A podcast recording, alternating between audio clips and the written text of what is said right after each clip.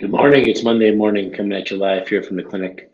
Wanted to let you know today we're doing Monday's Ask the Chiropractor. So today's question is, why does the chiropractor take x-rays of you? Well, there's many reasons that the chiropractor takes x-rays of you.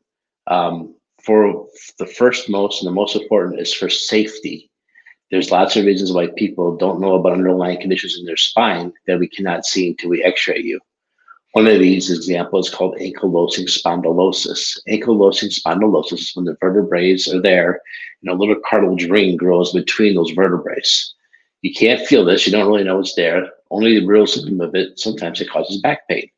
And the problem with that is that if we were going to go in there and use a manual thrust, go in there and try to free the vertebrae up from a fixation, which the ankylosing spondylosis would mimic, there's a possibility of a real chance of an injury.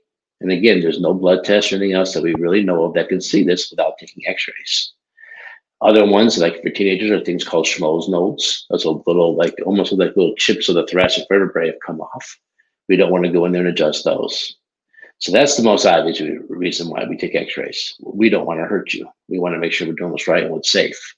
There's another thing called the spondylolisthesis. Spondylolisthesis is when the vertebrae actually will slide anterior or forwards. Now, that should happen, again, there's no way to see that without taking an x-ray. And if we were to go in there and do an adjustment on that one and push it more forwards, the potential for injury or other problems definitely exist. Another good reason we take x-rays is just because we want to see what we're doing. We want to see what we're working with. It's very, very helpful to us. This is what we do when you're standing up and not laying down. We actually want to evaluate your posture. So the main reason we take x-rays is for safety.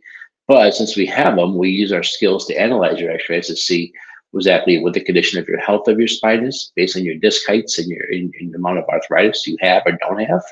We also look for things like scoliosis and curves like that, so we know better way to take care of you.